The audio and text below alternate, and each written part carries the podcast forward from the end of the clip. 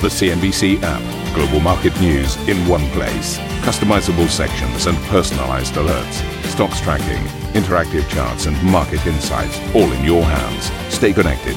Stay informed. Download the CNBC app today. Very good morning to you. This is Squawk Let's get into the headlines. Big sell down in technology stocks wipes $1 trillion off the market cap of the six largest tech companies as the Nasdaq sinks into correction territory after declining another 4%. Tesla loses a fifth of its value in a single session, falling over 20% in its worst ever trading day after the electric car giant is left out of the S&P 500. Asian equities sink, dragged down by SoftBank amid concern over the Japanese investment firm's tech bets. Uh, crude prices plunge overnight, hitting lows not seen since back in June. Uh, this amid renewed demand concerns due to rising infection rates across Europe and indeed the United States. Plus, we've got British drug giant AstraZeneca halting global trials of its potential COVID vaccine to allow for a safety review after an unexplained illness during one of its tests.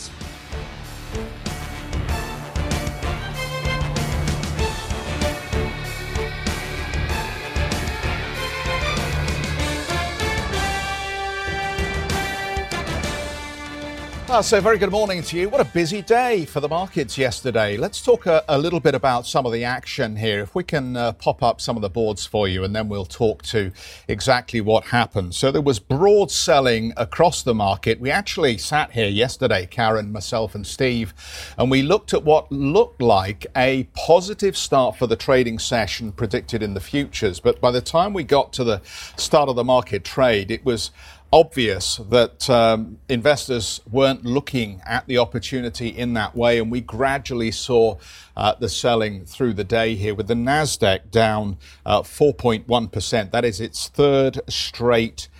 Uh, daily loss for the first time since August the 3rd. It's uh, third, its three day losing streak. So the uh, NASDAQ then is now, as the technicians would say, below its 50 day moving average for the first time since April 21st. And that is, for the technicians, an important momentum indicator. But bear in mind, the NASDAQ is still up over 20% year to date. So um, you've still had some profit if you've managed to time yourself into this market and pick the low and buy and, and sell out at the top here. The extent of the losses have been so great, given how far the stock prices had risen. Remember the $2 trillion market valuation for Apple, where you start to see an extent of a sell-off like this huge percentage losses, it means you, you rack up a fairly significant total. So $1 trillion in value is what we've now shed over three days. And this is the tally as you break it down by stock.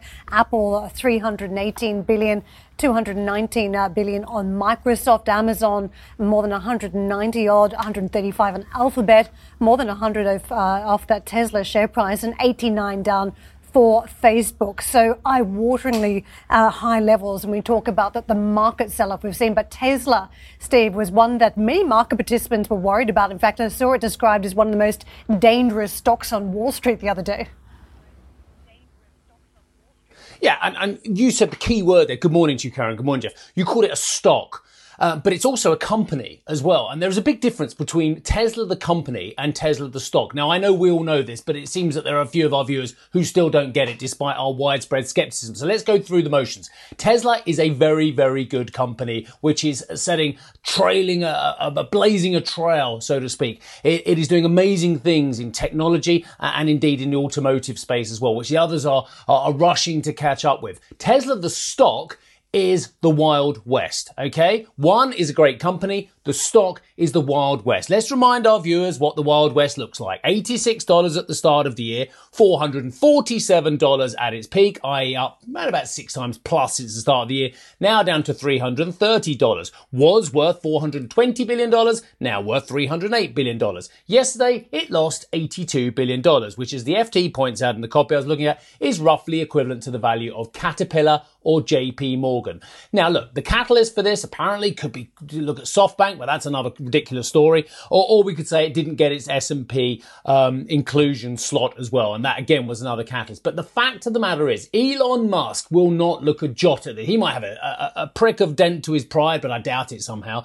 The fact of the matter is uh, this is still a good company as it was three months ago, six months ago, nine months ago. But the valuation has become one big fat momentum trade. And do you know what, uh, Karen and Jeff? There is almost no point in us talking about the FANG stocks to our viewers because our viewers either share our view, in which case they think they are a longer term investment potentially, or they share the view of a growing echelon of traders who just want to treat them as a big fat momentum trade. It is not about valuation. It is not about fundamentals in any of these stocks. The more we say it, perhaps one or two of you out there might realize it, but the fact is Many of these stocks have become momentum issues. They are nothing to do with fundamentals. Elon Musk knows it. He tweeted earlier in the year that the valuations were ridiculous anyway. And that was a, a significant way below where we're currently trading still. Jeff Karen. Yeah, well, let me take that on, Steve, because I think something has moved on a little bit here because I think within the last 48 hours or so, the markets thought they knew something that it's turned out they didn't know. There was a mismatch around information. And I, let me use the word integrity. And I use that word advisedly because I think what we're having here is a bit of a wild coyote, coyote moment for the markets as people suddenly find out that what they thought was the future now doesn't look like the future. And let me just reference a few of the stories that we're going to cover off here. AstraZeneca this is an issue that's thrown the cat among the pigeons. They've paused their trial here, and that's raising questions about whether we are going to get a, a vaccine quickly. If you look at the um, Tesla story that you were talking about, Steve, the market assumed inclusion in the S&P. That has not happened. That was a surprise. SoftBank. Okay, SoftBank may have made $4 billion from gaming the market in effect by going in and buying call options to force uh, the brokers and the underlying writers of those call options to cover and increase their gamma to hedge against those call options. But ultimately, SoftBank has lost $15 billion in value as a result of its gambit to try and turn itself into a hedge fund here. So I think there are questions being asked by the market in lots of different areas where there were expectations about the future and how it was going to unfold. And suddenly it feels as though the rug has been pulled away somewhat on a lot of, a lot of those stories. And again, you know, the China data, we're going to talk some more about the China PPI and CPI data here. Again, it's underwhelming and it just suggests that the much talked about Chinese led recovery from the COVID crisis is not as rock solid as many as hope, many had hoped it would be. So, uh, you know, back to that word integrity. I feel that the integrity that people held close about the way the market was going to behave and about the expectations on a lot of these stories is now being challenged. And inevitably, when that happens, people become cautious and they do the right thing. They step back from risk. I want to hone in on SoftBank because I think that was the real nub of the story. We, we saw the, the selling that took place last week and almost the pause button went into the markets because we had the Labor Day long weekend the States, but it felt like that story had much further to run. You know, market participants questioning this trading strategy around technology. I mean, how much action we saw that had pushed these stocks higher. And everybody kept saying this is the area of the market you want to be in. But the valuations, we're all sort of sitting back saying this is just extraordinary can these, these companies actually deliver? And we've seen this huge disconnect between what these companies actually produce and their market cap. That the weighting was getting out of kilter, taking us back to dot com. Now, I think many of us looked at the revenues and it's slightly different situation to dot com where they do produce something these days versus nothing much in the past.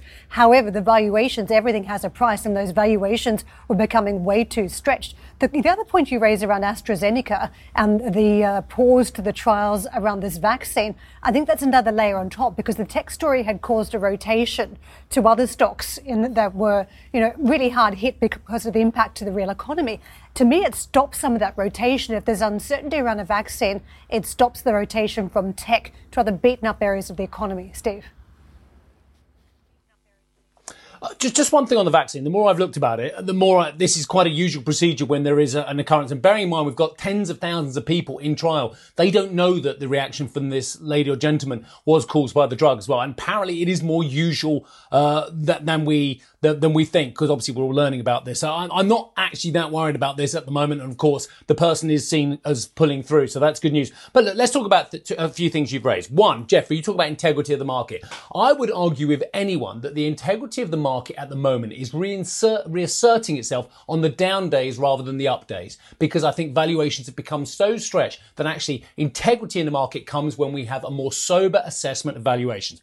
Uh, the second point, SoftBank, Karen, you raised this as well. It is a ludicrously desperate strategy to start buying call options when you are a long term investor. That, that is a fact. And again, I would gladly argue that with anyone as well, uh, because what you've done here is basically start taking a punt on upside gains in a certain period of time. Investors, my understanding, invest for three, five, seven years, not three, six, nine months as we have on the listed options as well. And the other thing about the option trade as well is, uh, so many uh, longer term traders have shorted calls historically to do one of two things. One, give themselves an income on stocks that haven't really been doing much, or, or two, pay for their protection on the downside. Well, that has really come back to bite because a lot of people didn't have the protection on the downside, but they did have the short call option. And when they saw an increased premium that SoftBank gave them, they all got very, very excited. And the third part is basically how you trade. I'm just going to remind some of you how you trade, okay? Because you have three ingredients to this, or basic three ingredients. There are other things as well. One, one, what you know about the world to be fact. Two, what you think is going to happen next in the world. And this is the educated guess, the things like the S&P thing that Jeff talked about, the AstraZeneca trial. Uh, and three, what your position is. Uh, and I fear that actually what you know in the world, i.e. item one, has been cast aside, has been booted into touch, put in the long run. You ignore that because you your hope and expectations or hope on what you think is going to happen next. Plus, you've been guided by your position in many Robin Hood cases, i.e., you've got very excited. You've had your position. You've had a bit of initial margin increase as well. So then you've added to your position. You've added to the momentum. So you've forgotten what you actually know uh, and you've put that aside for what you think is going to happen uh, and indeed the, the position you've got as well. And I, I think many of you have got that badly wrong. And I, I take no pleasure in it. It's a learning curve for all of us.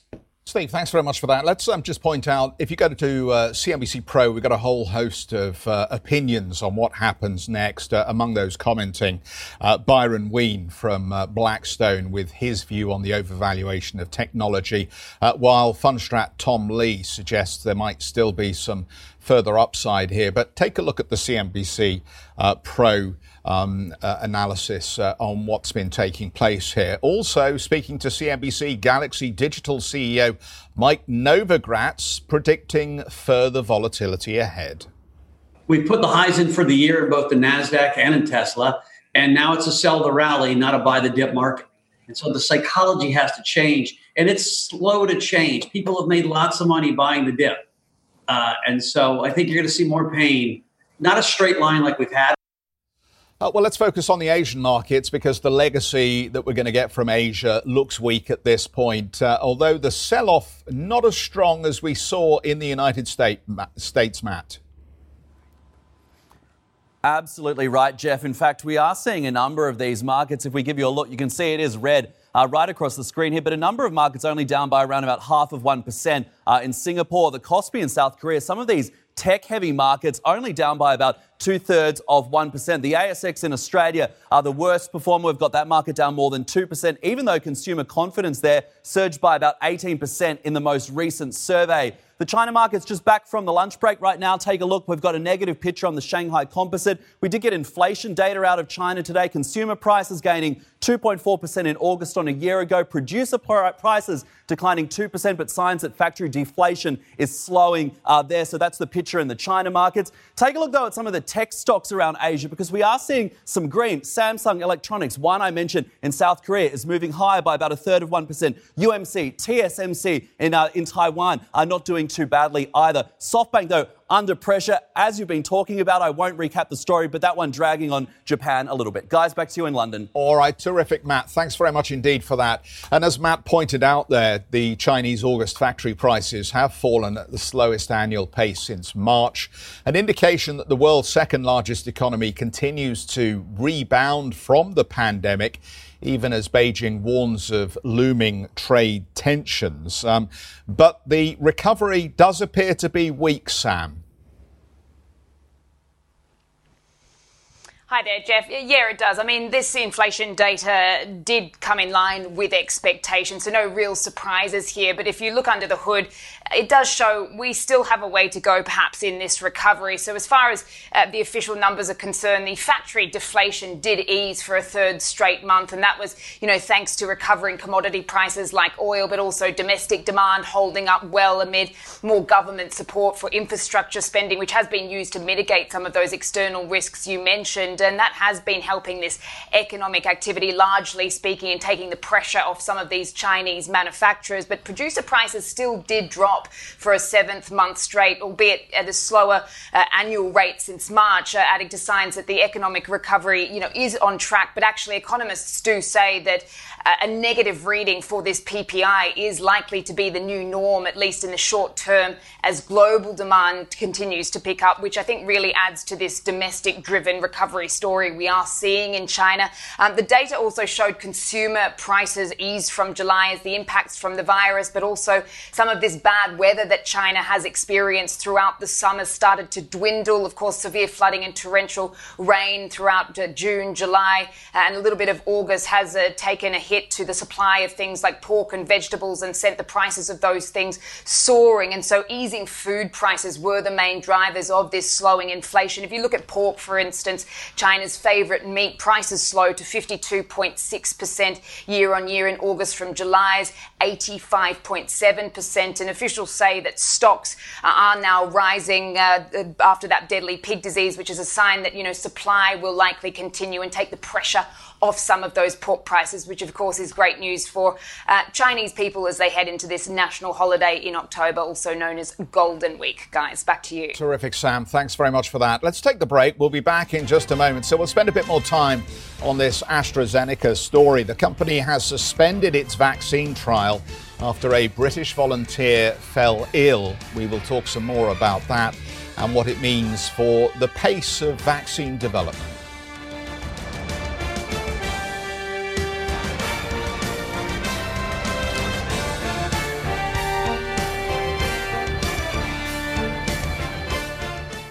Listen to CNBC's Beyond the Valley, the podcast that explores the biggest tech news from across the globe. Join me, Arjun Kharpal. And me, Tom Chitty, every week as we bring you insights into the top stories, unpack the latest trends, and find out where the industry is headed. Now available on Spotify, Apple Music, and Google Podcasts.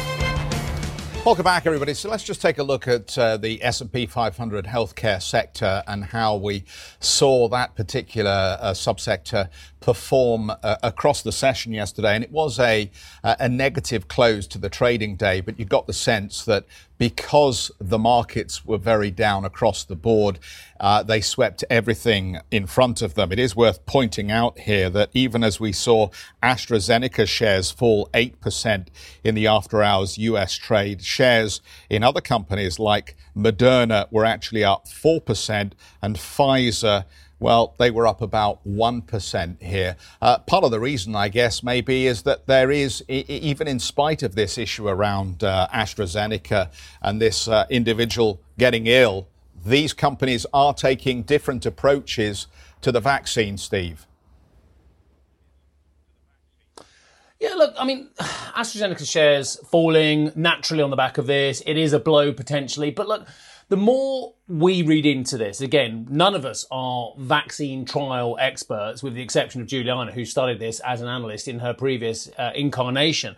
Uh, the fact of the matter is, it looks like this is what happens. If someone in a trial has an adverse reaction, you stop. Of course you do. It's, it's the, the right safety procedure to do so. And then you have an independent review uh, onto what is going wrong, whether it is A, part of the um, um immunity uh, reaction from the body due to the drug, or B, it's down to the patient's own medical history as well. And they will forensically look at this as well.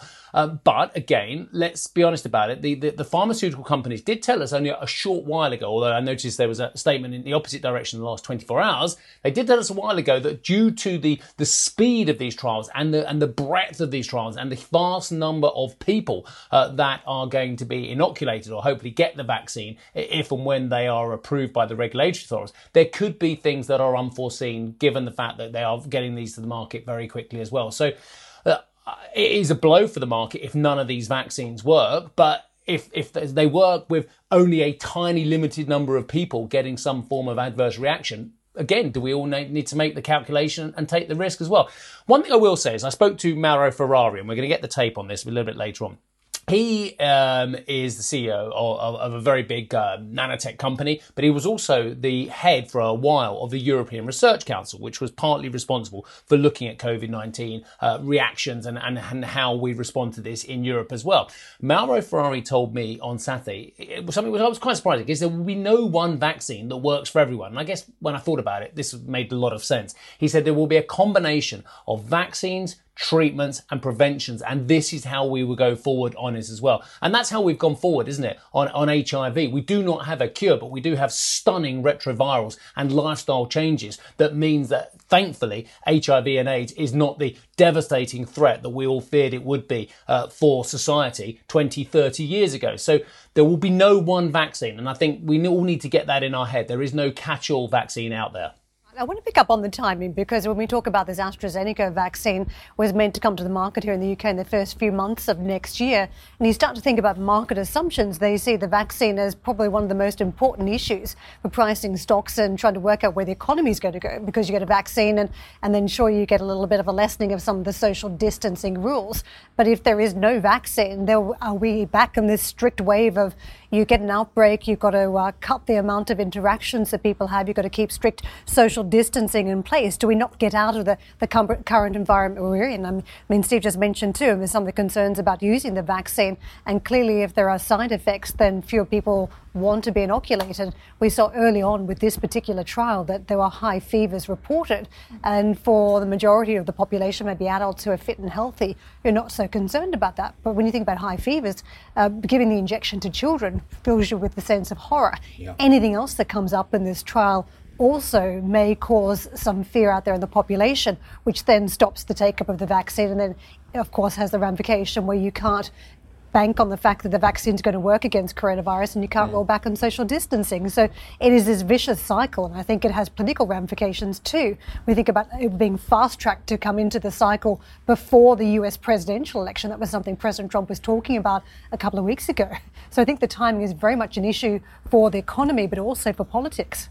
So, um, I mean, three three key things, and I think you and Steve have, have, have, pointed them out very clearly. Um, questions on the infe- effectiveness at this point, then uh, questions on the safety, and questions on the timing, which means that we are back really to where we were in an earlier phase of this story, where the market was playing row row, risk on, risk off, around those binary trades like airports, hotels, theme parks, all the stocks or companies that would have benefited from faster progress towards a vaccine. But I take on board Steve's point that we're coming at this from two ends. Steroid treatments and some of the other treatments are preventing people from going on to uh, life support breath uh, uh, breath, uh, breathalyzers, um, um, you know, ventilators. Um, so ultimately, you've got less people who are experiencing this as a death sentence. It ultimately is going to subdue the symptoms. So that is a positive,